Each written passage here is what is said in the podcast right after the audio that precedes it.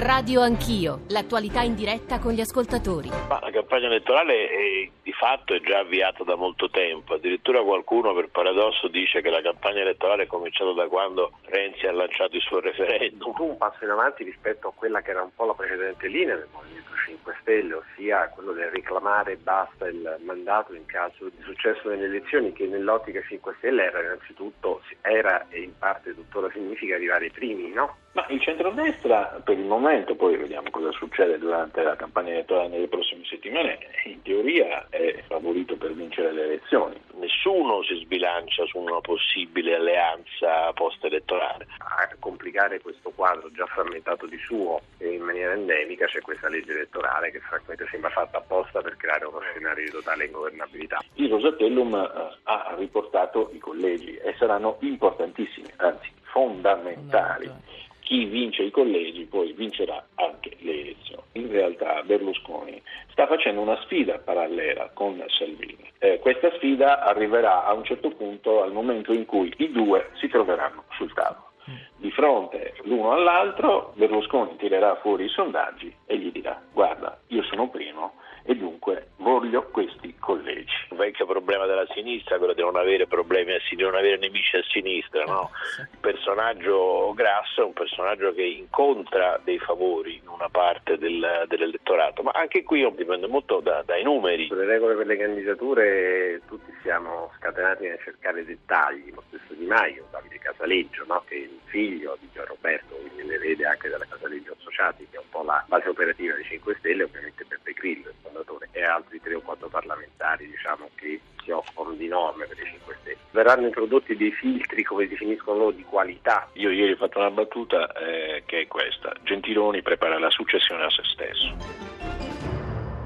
8.36, di nuovo bentornati a Radio Anch'io, al microfono Nicole Ramadori, mi ha raggiunto in studio il collega Francesco Graziani Buongiorno. che tanto si è occupato e si occupa di politica mh, mm, eh, per il giornale radio. Avete sentito le voci dei nostri ospiti precedenti, erano le voci di Bruno Manfellotto, editorialista, già direttore dell'Espresso, c'era la voce di Luca De Carolis, giornalista del Fatto Quotidiano e anche quella di Mario Secchi, direttore di liste e già direttore del Tempo. Stiamo parlando eh, di campagna elettorale, di scenari eh, politici futuri. Abbiamo sentito come appunto ci sarà la presenza dei tre poli centro-sinistra, centro-destra, 5 Stelle più altre forze minori, insomma un quadro molto eh, frammentato, tra l'altro con una legge elettorale di fatto eh, proporzionale in cui sarà difficile trovare una maggioranza se non eh, impossibile. 335 699 2949 il nostro numero per i vostri sms, i vostri whatsapp, i whatsapp audio e allora sentiamone uno.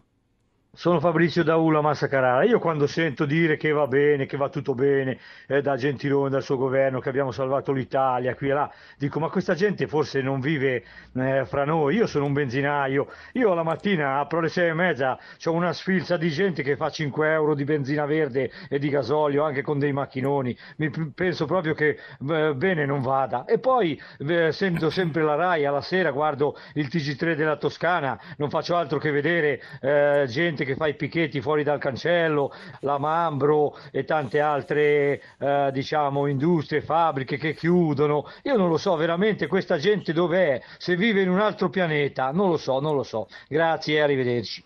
E allora nelle voci dei nostri ascoltatori torna la crisi, torna il malcontento, ne, se, ne sentiremo altri al 335 699 2949. Saluto subito i nostri ospiti che sono già in linea, Gianfranco Pasquino, professore emerito di scienze, eh, scienza politica all'Università di Bologna. Buongiorno. Buongiorno a voi. Buongiorno anche a Giovanni Orsina che insegna storia contemporanea alla LUIS di Roma. Buongiorno. Buongiorno a tutti. Benvenuti. Allora, eh, procedo con la prima domanda a Pasquino. Eh, professore, lei eh, sa- sappiamo insomma, eh, che a lei non piace ragionare molto, mh, mm, soprattutto per cautela, sulle simulazioni eh, relative ai risultati elettorali e alle conseguenze possibili, però faccia uno sforzo, secondo lei, per farci capire cosa potrebbe succedere in termini soprattutto di stabilità e instabilità politica da qui in avanti.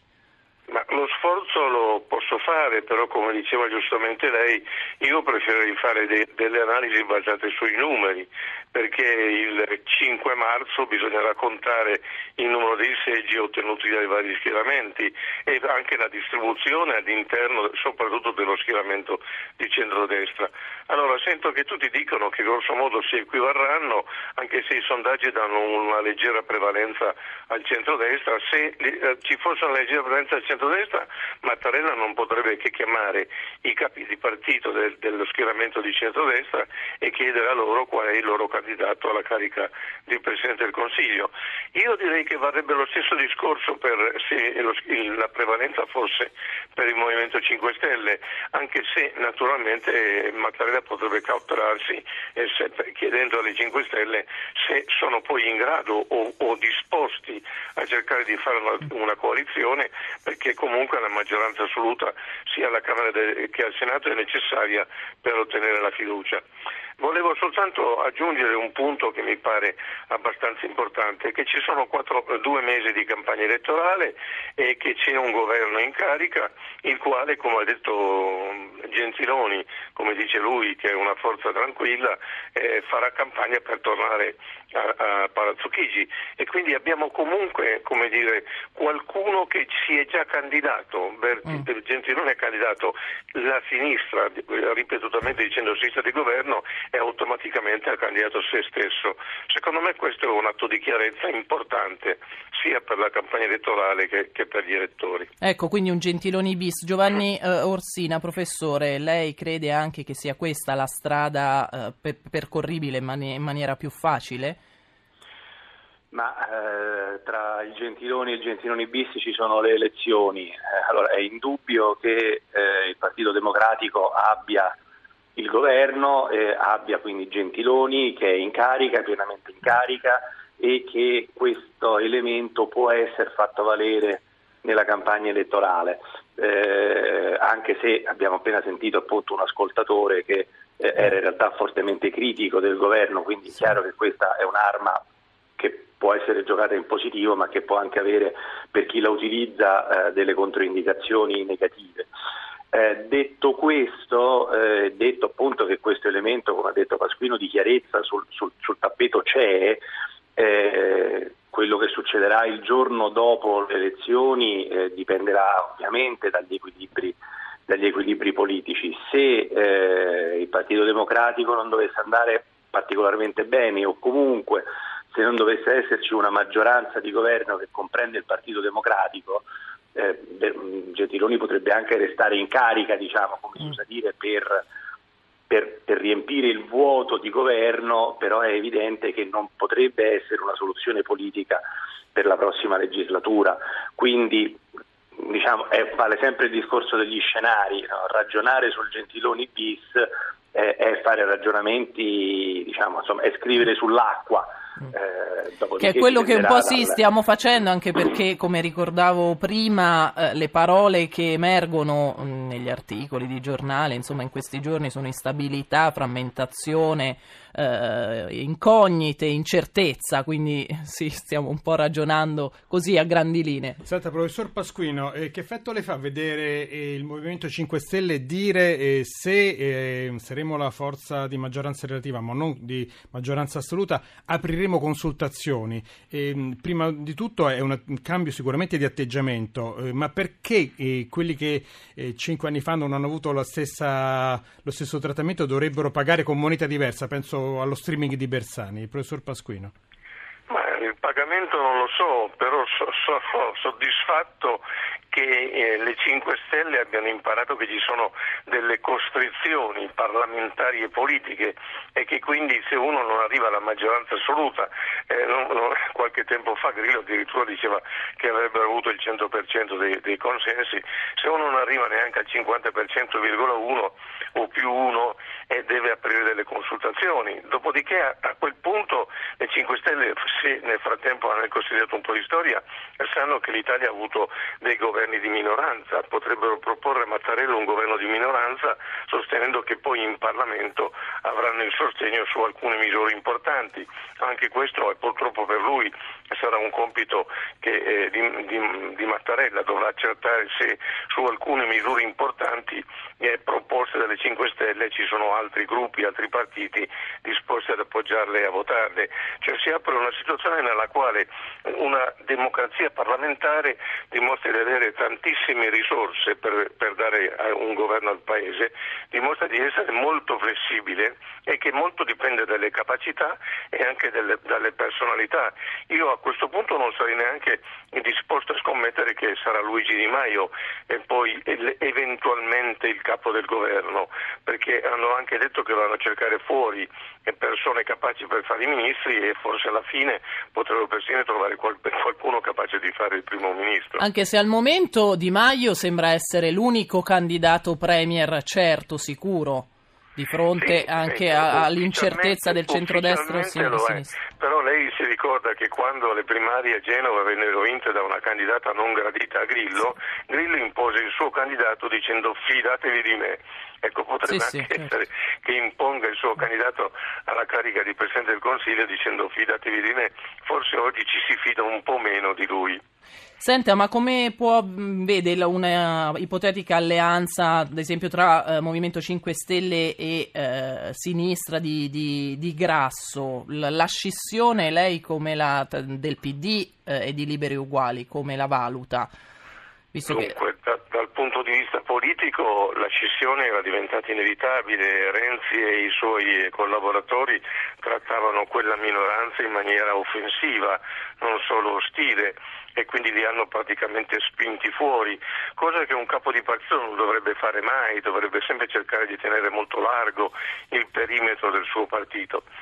Adesso certo eh, dipende molto anche qui, dipende molto da quanto terranno, perché se ottengono il 6% va bene, alcuni entrano in Parlamento, sono persone capaci, persone stimabili, eh, non vedo grandissime leadership, eh, anche lo dico con, con rispetto, eh.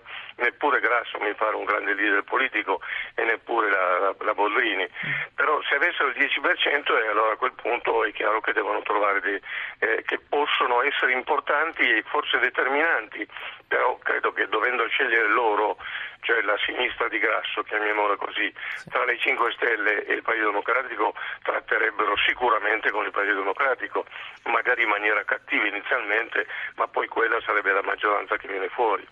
Professor Rozzina, non si può dire che quella chiusa sia stata una legislatura nella quale non è accaduto nulla. Abbiamo avuto tre Presidenti del Consiglio esordienti, due anche eh, abbastanza, uno eh, abbastanza giovane l'altro particolarmente giovane.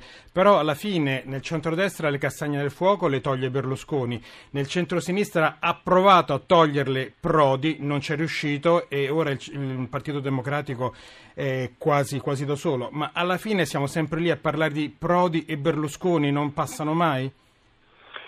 Eh, sì, però non, la situazione non è simmetrica naturalmente, nel senso che ovviamente Prodi eh, ha diciamo, ha tentato di fare una mediazione e eh, il ruolo del padre nobile eh, è quello del, di mediare. In questo non ci vedo veramente nulla, nulla di anomalo, nulla di straordinario. Insomma, se c'è una difficoltà è chiaro che ci si rivolge insomma, ai probiviri, insomma, ci si rivolge a quella categoria di persone che sono persone appunto che hanno passato una storia dentro uno schieramento, un'istituzione e che quindi intervengono, hanno il prestigio per mediare, anche se appunto nel caso di Prodi poi la mediazione non è andata a buon fine, ma come spiegava Pasquino non, non poteva andare a buon fine. E nel caso di Berlusconi invece il discorso è molto diverso, perché non si tratta di un padre nobile che interviene nei momenti straordinari per mediare, ma si tratta di fatto di quello che è il leader di Forza Italia e continua a essere, malgrado i suoi 81 anni, il leader di Forza Italia e qui si misura tutta eh, la, la, l'anomalia eh, della, della, situazione del, del centrodestra italiano, che è stata una creazione sostanzialmente dal nulla di Berlusconi nel 1994 e dal 1994, cioè 23 anni che servivano a essere 24, continua a essere legata a Berlusconi. Tra l'altro, professor Orsina, tra l'altro in queste ore raccontiamo, ascoltiamo di Giorgio Weah, l'ex centravanti del Milan che è diventato presidente della Liberia. E il presidente di quel Milan adesso ehm, che cosa farà? Cioè il ruolo in campagna elettorale l'abbiamo, l'abbiamo capito, è lui il riferimento, eh, però poi eh, dopo che cosa potrà essere? Eh, questo naturalmente è un, altro, è un, altro, grande punto interrogativo, non tanto diciamo, sul ruolo formale. La mia impressione è che eh, lui comunque un ruolo formale non, non possa averlo, forse non, eh, non, non, voglia nemmeno averlo, adesso non lo so, poi con Berlusconi è sempre difficile fare questo tipo di, eh, di ipotesi, nel senso che Berlusconi è un personaggio tale che eh, se potesse essere Presidente del Consiglio a 81 anni forse l'idea comunque la accarezzerebbe, però è anche vero che insomma, ha avuto anche problemi di salute molto seri, quindi la mia impressione è che comunque lui punti a rimanere il leader di fatto, ma non necessariamente poi il leader formale, quindi con un, con un incarico di natura formale. Lui diciamo, importa veramente avere un importante eh, share, un importante peso nella prossima, nella prossima, legislatura. A me il problema sembra un altro, eh, il problema è che eh, le grandi manovre sulla successione di Berlusconi hanno caratterizzato tutte le ultime legislature. Cioè, se uno va a vedere le ultime legislature, vede un centrodestra che si ricompatta alle elezioni e poi dopo le elezioni, durante la legislatura, si riapre il problema delle grandi manovre per sostituire Berlusconi o per prendere una posizione importante nel momento in cui Berlusconi dovesse uscire di scena. Queste manovre hanno sempre destabilizzato il sistema politico. Eh, io prevedo che succederà anche nella prossima legislatura. Senta, ma come valuta l'ipotesi di un possibile nuovo accordo tra Berlusconi e Renzi di cui in tanti parlano, no? anche se entrambi poi lo smentiscono? Guardi, io penso che queste cose qui le detteranno i numeri molto brutalmente e banalmente, ossia se nessuno schieramento dovesse avere una maggioranza, cioè non dovessero esserci numeri per nessun governo tra virgolette di colore, come è probabile tutto sommato, e se invece dovessero esserci i numeri per una cosiddetta grande coalizione che comprende anche Forza Italia e il Partito Democratico, quella è un'ipotesi che diventa eh, possibile e forse anche probabile, ma il punto cruciale sono i numeri. La vita parlamentare bisogna avere una maggioranza, una maggioranza è un fatto numerico, bisogna raggiungere alla Camera 316 deputati. Eh, questo è il meccanismo. Se Forza Italia e il PD con qualche altro elemento arrivano a quella quota, quella maggioranza si può fare, se non ci arrivano invece ovviamente diventa tutto molto più complicato. A proposito di numeri, al 335-699-2949 gli ascoltatori mettono in risalto una cosa e ci scrivono perché in tutte queste interviste nessuno parla del quarto partito, l'assenteismo, che sarà pauroso fra la legge elettorale assurda e la situazione dei partiti, oserei dire ridicola, non andrà nessuno a votare. Iniziando da me, me ne vergogno perché non ho mai mancato al mio dovere, dovere di cittadino italiano. Questo è un elemento importante, professor Pasquino, da tenere in considerazione. Certamente la percentuale di coloro che vanno a votare sarà un segnale significativo, però io credo che proprio perché c'è questa grande incertezza tra i tre schieramenti, molti elettori che non sarebbero probabilmente andati decideranno che vale la pena, perché il loro voto può essere molto, molto significativo, molto importante. Fra l'altro, come sappiamo dalle elezioni del 2013, molti non sarebbero andati a votare, ma l'elemento novità, la presenza delle 5 Stelle, il tipo di campagna elettorale, tutta incentrata contro la politica, contro la casta, contro i vitalizi, contro i parlamentari che duravano troppo in carica e così via, ha convinto una percentuale non indifferente di elettori ad andare a votare. E quindi l'incertezza unita alla, a questa dire, spinta che i 5 Stelle hanno mantenuto contro il sistema potrebbe in realtà eh, non far fare crescere l'astensionismo. Ricordo che comunque nel, nel febbraio del 2013 ha votato il 75% degli italiani, che è una percentuale elevata, è una delle più elevate nelle democrazie dell'Europa occidentale, e quella dell'Europa orientale ha votato molto, molto di meno.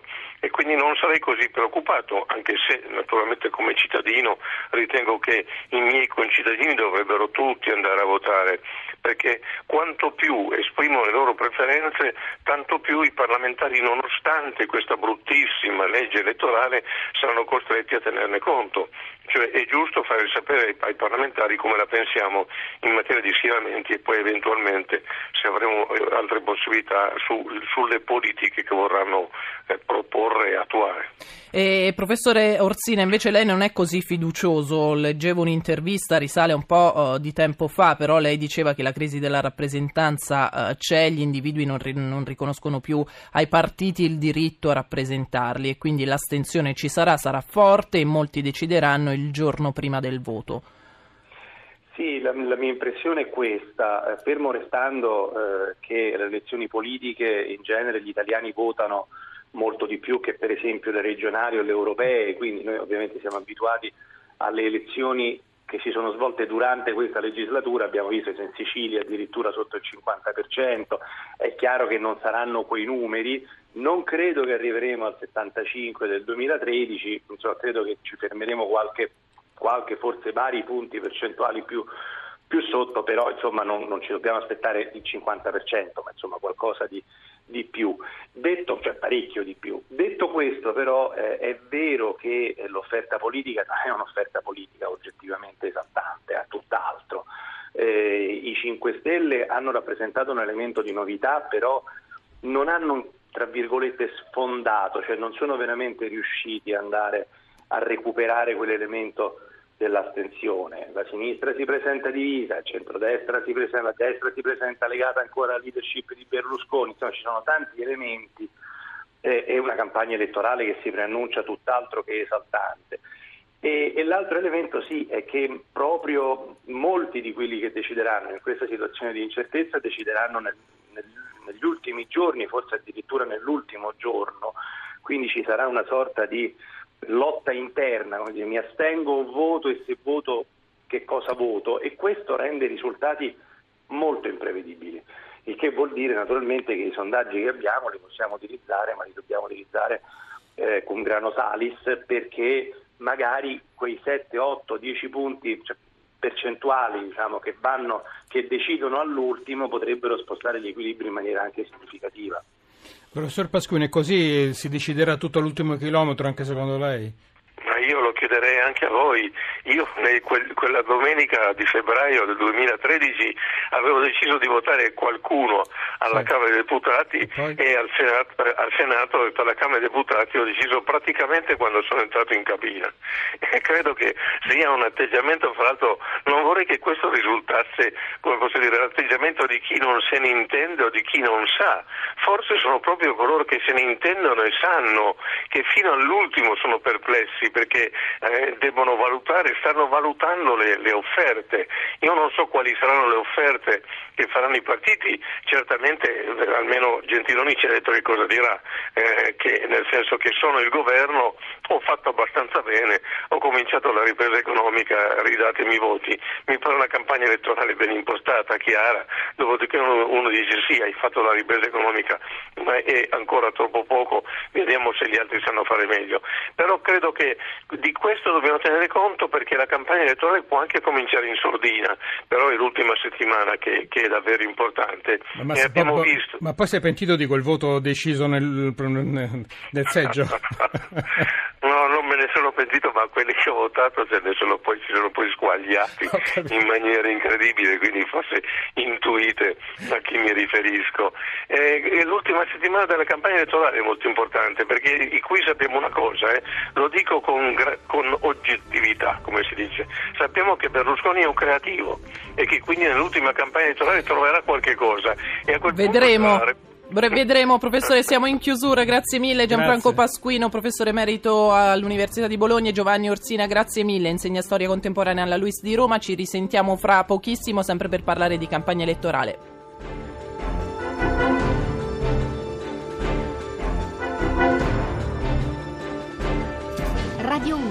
Orogel vi augurano buone feste.